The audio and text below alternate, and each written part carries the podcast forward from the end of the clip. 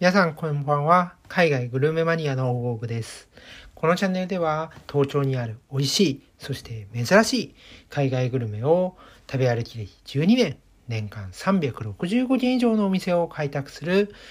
海外グルメマニアことオググルメがご紹介してまいります。というわけでですね、本日もやっていきたいなと思います。本日のテーマは、なんと世界のパンが20種類も食べられますということで、恵比寿にですね最近オープンしたパダリアというお店をですね、皆さんに今日はご紹介していきたいなと思います、世界のパンって言ってもなかなか想像つく人っていないんじゃないのかなと思います。パンといえばね、フランスのクロワッサンとかバケットとか、イタリアのホカッチャとかで、日本でもね、日本ならではのこういう和食のパンがありますよね。でも世界のパンって言われたらなかなかね、これみたいな風で言える人って少ないと思うんですね。そんなのがこう一堂に会するような、そんなねお店がオープンしたんですよ。今日はそのお店の魅力ですね、どんなパンが食べられるんだろうっていうところ、そしてパン以外のメニューとかお店の雰囲気であったり、詳しい情報ですね、そういうところも交えてですね、この放送でお伝えしていきたいなと思います。ぜひですね、最後まで聞いていただいてですね、このパダリアの魅力を知っていただいて、実際に行って世界のパンを食べてですね、美味しいなということでね、幸せな気分とともにこんなパンがあるのかということを知って、実際にねこうその国に行く、そんなきっかけになっていただけたら嬉しいなというふうに思います。それではね、やっていきたいなと思います。最初はですね、ここのパダリアで食べられる世界のパン、それをご紹介していきたいなと思います。で、実際に私が行ったその日に並んでいたパン16品、これね実は全部買ってですね食べました。ということで、その16品をどんどんご紹介していきたいなというふうに思います。それでは行ってみましょう。まず最初目ですね、マヌーシェ。これはですね、レバノンのパンです。で、これね、薄焼きのパンなんですけれども、しっとりとした食感と適度な弾力、これがね、魅力的なパンになっています。で、特徴としては、表面にザーターっていうハーブがかかっています。これ中東系のハーブで、ごまのようなね風味とエキゾチックなですね食感が楽しめる、そんなねハーブなので、ぜひねこれは新食感として楽しんでみてほしいなと思います。そして2つ目ですね、レモンポピーシードマフィンということで2つ目です。で、マフィンは聞いたことある人多いと思います。もちろん食べたことある人も多いんじゃないのかなと思います。ただ、マフィンといっても大きく分けて2つあります。1つがアメリカのマフィン。そしてもう1つがイギリスのマフィンですね。今回はアメリカのマフィンになります。カップケーキのようなね、そんなマフィンですね。で、ここにですね、ポピーシード、ケシの実が練り込まれてるんですね。これの特徴はですね、とにかくでかいです。アメリカってでかいですよね。もう自然とかもうすんごくでかくて、こう圧倒されるような、そんなイメージを持ってる方多いと思います。マフィンもまさにその通り、めちゃめちゃでかいです。で、いいのがこう表面にちょっと蜂蜜がかかってるんですけど、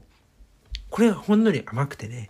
そしてこうふわっとした生地の食感に対してケシの実の酸味ですね、これが感じられて美味しいパンになっています。ちなみにキャロットマフィンもありますので、そちら好みの方は食べてみてください。そして3つ目ですね。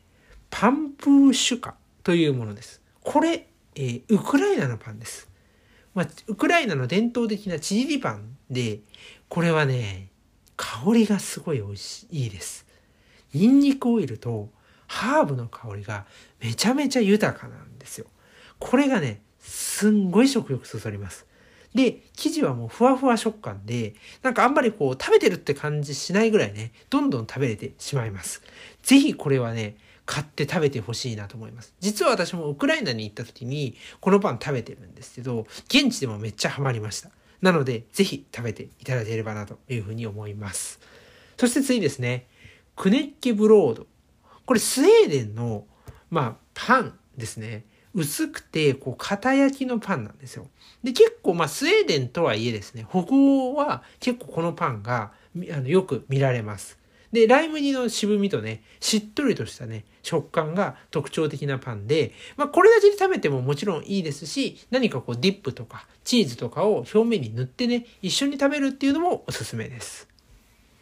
次はですね、ファルトンというパンです。これファルトンって何っていうと、スペインのバレンシア州で人気な甘いパンです。甘いパンですね。見た目はねスティック状のバターロールみたいな感じで、食感も結構似ています。で表面にザラザラっとした砂糖がついていて、この砂糖のねほのかな甘みっていうのが非常にね美味しいパンになっています。次ですね、コンチャ。これねメキシコのパンで貝殻を意味するんですよ、このコンチャっていうのは。でそんなような模様をしてて、見るとね一見メロンパンじゃないみたいな風に思います。で表面がココアの生地で覆われていてザクッとしてる食感なんですけど、中はマフィンのようにしっとりとした生地なんですね。なんかもうこの今の自分の音声聞いただけでもなんかメロンパンっぽく感じないですか？でメロンパン好きな方はねぜひこのパンを楽しんでいただければなというふうに思います。さてね、続けてねどんどんですねパンをまたこの後もご紹介していきますので、次のチャプターに移りたいなと思います。それではですね、次のチャプターでもパンの紹介を続けていきますよ。ということでバーボフカというパンを紹介したいなと思います。これはですねチェコのパンです。でチェコのスポンジケーキですね。ココアの風味が豊かで深めの味わいが感じられる、そんなスポンジケーキになってます。これはねコーヒー、これとね相性がいいです。ぜひね合わせて楽しんでいただけたらなというふうに思います。お店でねこれが飾られてるというか並んでる、そういうのもねすごくなんて言うんでしょうね、可愛らしいというかチェコのね国のイメージをそのまま象徴したようなね、そんなねクグロフ型のパンになっています。そして次、これ最近話題ですね、バクラバ、トルコのあれですねお菓子なんですけど、ナッツを挟んだ生地を焼き上げてシロップをかけた甘いお菓子ですね。銀座にねバクラバのトルコの有名なお店が松屋にねオープンしたこともあってですね、最近すっごくバクラバ皆さんにね有名というか話題ですよね。それがここでも食べれます。でバクラバといえばね、外はザク、中はしっとり、くるみとシロップ両方から感じられる、そんな甘みがねやみつきになる、そんなお菓子になっています。これね甘いんですけど、これがね甘ったるくないんですよね。このね美味しさ癖になるのでぜひ食べていただければなと思います。次ですね、それがバルバリというイラン、ペルシャのですね平たいパンになります。これは外はカリッとしていてごまがねついているので、そのごまのですね香ばしい風味が感じられます。中はねもちもちっとしてるんですよ。意外ですよね。さらにね塩気が感じられるんですね。なのでこれだけでパンだけで何もつけずに食べても非常に美味しい、そんなねパンになっています。これ結構ね塩辛いの好きな人はねやみつきになると思います。次ですね、それがバニッツァというブルガリアのパイに似たようなものですね。これ渦巻き状の生地にチーズを挟んだものなんですけど、もうブルガリアでは国民食として親しまれています。私はねヨーロッパめちゃめちゃ好きで、ブルガリアももちろん行ってるんですけど、もうねやっぱりこれね定番の朝食として出てきたりします。なのでねぜひこれも食べていただきたいです。あんまりね聞いたことないですよね。このようなねパイみたいなものがブルガリアをはじめとしたバルカン半島っていうのはちょっと形とか名前を変えながら多いので、そういうところもねその地域の特色みたいなところを感じながら食べていただきたいなと思います。でパイだからこそですね、やはりサクサクとした生地で中はキッシュのようにしっとり、そんな風なね食感を楽しむことができます。そしてポイントとなるのはシレネというバルカン半島を代表するチーズが入っていることなんですね。で、これね、ちょっと普通のチーズとは違います。まあ、少し言うと癖はあるんですけど、モッツァレラチーズとかみたいにとろーりとしたチーズとは違った美味しさがあるので、ぜひですね、これ食べてみてほしいなと思います。ブルガリアで有名なショプスカサラダっていうのがあるんですよね。これにも使われています。それぐらいポピュラーなチーズになっています。そして次ですね、ポンデケイジョ。これブラジルのチーズパンです。で、キャッサバっていう植物の澱粉であるタピオカ粉を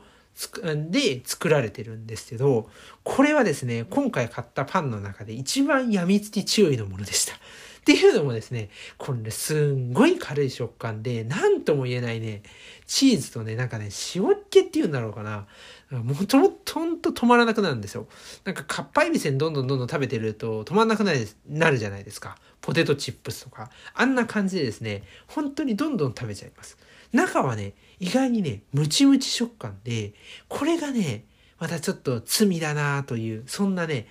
パンですね。これ考えた人すごいなというふうに思います。さてね、パンの紹介も結構大詰めになってまいりました。次のチャプターでね、最後の残りのパンをご紹介していきたいなと思います。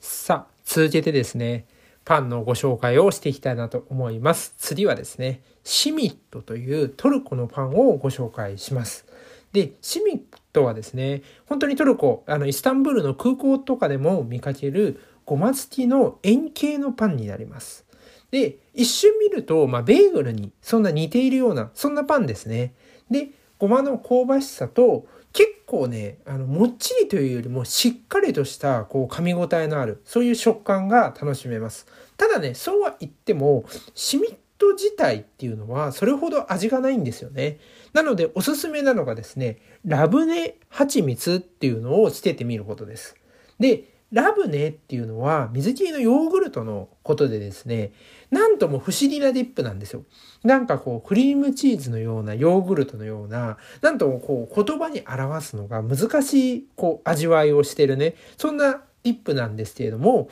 結構ですね、中東とかこういうところでは、定番のディップになっているので、ぜひね、これをね、つけて食べるとですね、よりシミットの美味しさを感じられるんじゃないのかなと、そういうふうに思います。でですね、次が、タッティスコーンというスコットランドの、ものをご紹介していきたいなと思います。これはですね、スコーンとついてるんですけれども、スコーンではありません。マッシュポテトにですね、小麦粉を少し加えて薄く伸ばしたパンケーキで、スコットランドの定番料理になっています。しっとりふにゃふにゃみたいな、そんなね、ちょっとね、これもまた不思議な食感をしている、パンケーキで、なんか僕はね、はんぺんを薄くしたような、そんなね、イメージを持ちました。で、結構さっぱりめなので、ソーセージとかね、あとはお豆の煮たものとか、結構味がしっかりしたものと一緒に食べるとね、ちょうどいい感じかなというふうに思います。そして次ですね、カルヤランピーラッカというフィンランドの定番の伝統料理をご紹介していきたいなと思います。これはですね、ミルク粥を、ライ麦粉の生地で包んで焼いたですね、フィンランドカレリア地方のものです。で、これ結構見かけます。で、日本でも他のとこでもね、出してるのを見たことがあります。で、ゆで卵とバターを加えたですね、ムナボイっていうものを乗せるのが、もうこれは定番です。本当にね、素朴な味わいなんですよ。ライ麦なので結構渋めなんですけど、本当に素朴ですね。で、なんて言うんでしょうね。それ自体、このカルヤランピーラッカ自体は、タルトみたいな、そんなね、食感で、これもね、なんかなんで優しい感じですよね。これはね、結構、優しめの、そんなパンですね。次ですね。ハチャプリです。これはぜひね、ビジュアル的にもおすすめしたいものです。ハチャプリはジョージアのパンですね。で、ジョージアね、結構最近松屋とかでもね、他にシュクメルリとかが出て話題になっていますよね。で、こう船のようなね、形になったこうパンなんですけど、ちょうどこう端のところが非常にもちもちしてて美味しいです。さらに結構大きいので、ボリュームもあってですね、中心には濃厚なチーズととろみの強い卵。これがね、口の中でこう、わっと弾けるね、そんな感じを楽しむことができるので、ぜひこのハチャプリはですね、食べてほしいなと思います。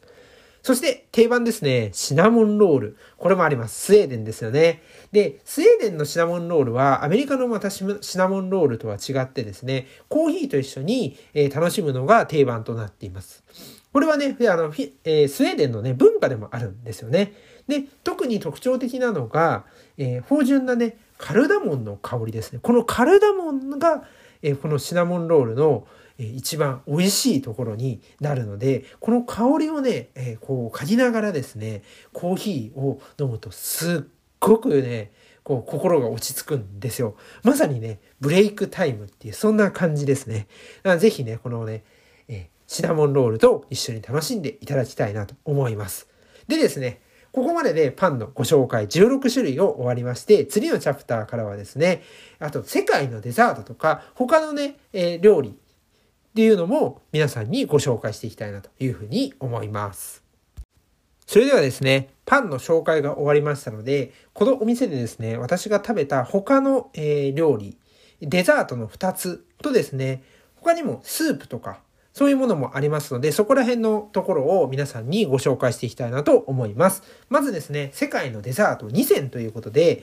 1つ目、パブエ。これブラジルのデザートです。そして2つ目ですね、フラン。これメキシコのデザートになります。それぞれね、説明していきたいなと思います。まずですね、パブエですね。パブエはあまり聞いたことないと思います。通称ですね、ブラジルのティラミスなんていう風に言われるデザートです。まあティラミスね、イタリアの定番のデザートで好きな方も多いんじゃないでしょうか。ということでね、でもイタリアのティラミスとは違います。で、どう違うかっていうとですね、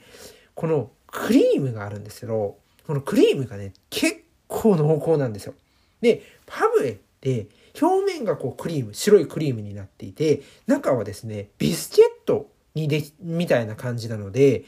通称レイヤーケーキなんていう、レイヤーって層って意味なんですけど、そういう風に呼ばれることもあるんですね。で、パブエはコンデンスミルクとかコーンスターチっていうのを、使って作るのは一般的らしいです。で、このビスケットっていうのが、まあ、ふわっしっとりみたいなね、そういう食感で、まあ、イタリアのティラミスとはね、またちょっとね、違うかなと思います。結構私はこっちのこのパブエの方がですね、濃厚だなというふうに感じました。ただね、これ結構くどい食事とか、濃厚なね、食べ物を食べた後にはぴったしだと思うので、そういうところでね、合わせて、あとはまあ、苦味の強いコーヒーとかね、そういうところに合わせてみると美味しいんじゃないのかなと思います。次ですね、フラン。これは通称メキシコのプリンなんていう風に呼ばれています。粘り気が強くて、これもこれで濃厚な口当たりをしています。で、プリンっていうとね、プリンとこう、なんて言うんでしょう。滑らかな舌触りというか、そういうのを日本のプリンとかで想像する方も多いと思うんですけど、ちょっとね、これは日本のプリンを想像してると、それとは違うかなと。まあ、結構新食感っていうことで、これもね、またね、海外の料理とかデザートも含めてですね、食べることの楽しみかなというふうに思います。とにかくですね、その先ほどのパブエもそうなんですけど、ガツンと濃いコーヒーが飲みたくなる、そんなね、濃厚さなので、ぜひですね、家で、コーヒーのね、濃いのを一緒に入れてですね、合わせて食べてみていただければなというふうに思います。それでですね、この、お店はですね、パン以外にこういうふうにデザートもありますし、あとは月替わりのですね、週替わりですかね、スープもね、販売を、しています。で、これっていうのはね、今回の場合は、私が行った時はボルシチだったんですけれども、まあ、またね、いろいろ変わってくるんじゃないのかなというふうに思います。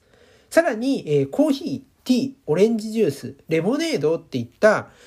ドリンクもね、用意されています。なのでね、一緒にね、買って楽しむっていうのもいいかなと思います。お店自体は基本的にテイクアウト専門店です。で、スタンディングのテーブルがちょっとあって、外にベンチが1個あるぐらいで、基本的にはね、持ち帰って食べるように、お店としては、作られているかなというところです。それではね、最後のチャプターでですね、このお店の、他に概要とかね、実際どれぐらい待つのとかね、そういうところについてもお知らせしていきたいなというふうに思います。それではですね、最後に、このですね、お店の概要というか、待ち時間とかね、予約とか、そのあたりのことをね、皆さんにシェアしていきたいなと思います。まずですね、私が行った時は待ち時間だいたいね、5分から10分ぐらいでした。で、先に来ていたお客様が、5名ぐらいかな。外にも並んでいました。で、時間帯としては土曜日のですね、11時頃に到着したのかな。それでもそんな感じで、その後もですね、どんどんお客さんがひっきりなしに来ていました。で、コロナ対策っていうところと、あとはお店自体がそんなに大きくないっていうところもあって、店内はね、3組までしか入れないので、それ以外の人たちはちょっと外でね、寒いんですけど、ちょっと待っているという感じです。ただね、テイクアウト専門店で、またパンっていうこともあってですね、非常に回転率がいいです。なのでね、そんなに待たないので、なんか人が外に並んでたとしてもですね、ああ、もうダメだと思ってね、帰っちゃわないように、そういうふうにしていただけたらなと思います。ちょっとね、パンだからお取り置きできるのっていう問い合わせもあると思うんですけど、一応予約は不可というふうになっています。でですね、営業時間とかなんですけれども、12月中のみ、朝の10時開店なんですけど、基本的には朝の8時から夜の7時までです。ただですね、パンがなくなっちゃうと、それで終わっちゃうので、パンってね、皆さん結構朝とか早く来てね、買うイメージあるじゃないですか。なのでね、早い時間帯にね、行くのをお勧めしています。私が行った11時ぐらいの時はね、1個だけね、パンがね、もう今なくなっちゃって、新しく焼いてますみたいな状態でした。なのでね、人気のパンとか買いたいなっていう方はですね、ぜひ早めの時間帯に行くのをお勧めしています。で、支払い方法でね、クレジットカードは使えますので、現金だけではないので、そこはご安心ください。で、ですね、最後にちょっとだけおまけの情報として、このお店ですね、実はですね、ワールドブレックファーストオールデイっていう、お店が新しく始めた、携帯というか、姉妹店なんですよね。で、今、ブレックファーストって言った通り、世界の朝食が楽しめる、そんなね、お店なんですよ。で、ワールドブレックファーストオールデイはですね、今ちょうど、都内に3店舗あります。外苑前、吉祥寺、そして銀座ですね。で、ここではですね、世界の朝ごはんをですね、2ヶ月ごとに変わって楽しむことができます。実はここの、今回紹介しているところに出ているパンっていうのは、このワールドブレックファーストオールデイのところで提供されていたものもたくさん混じってるんですね。なので、ぜひですね、世界の、パンだけではなく、世界の朝ごはんっていうのも非常に魅力的な料理が多いですし、皆さんの多分知らない朝ごはんがあると思うんですよね。なので、ぜひこちらもね、行ってみていただけたらなというふうに思います。そんな感じでですね、今日はですね、パダリアという恵比寿にね、新しくオープンして、世界のパンをね、20種類ほど、楽しめる、そんな、魅力的なお店をご紹介していきました。で、このようにですね、この放送ではですね、東京にある美味しい、そして珍しい、海外グルメをどんどんね、皆さんにお伝えしていきますので、ぜひですね、この放送を聞いていただくとともにですね、ブログの方もぜひ見ていただけると非常に嬉しいです。あとね、ツイッターも毎日更新しております。そこではね、まだブログとか放送には上げていないものをどんどん出しておりますので、そちらもね、フォローして見ていただけると嬉しいです。そんな感じでですね、長々のちょっと録音というか、放送となってしまったんですけれども、ご視聴ありがとうございました。ぜひですね、今日土曜日ですね、明日日曜日ということで、パダリアをはじめですね、海外の料理を東京で楽しんでいただけたらなと思います。それでは皆さん、楽しい休日をお過ごしください。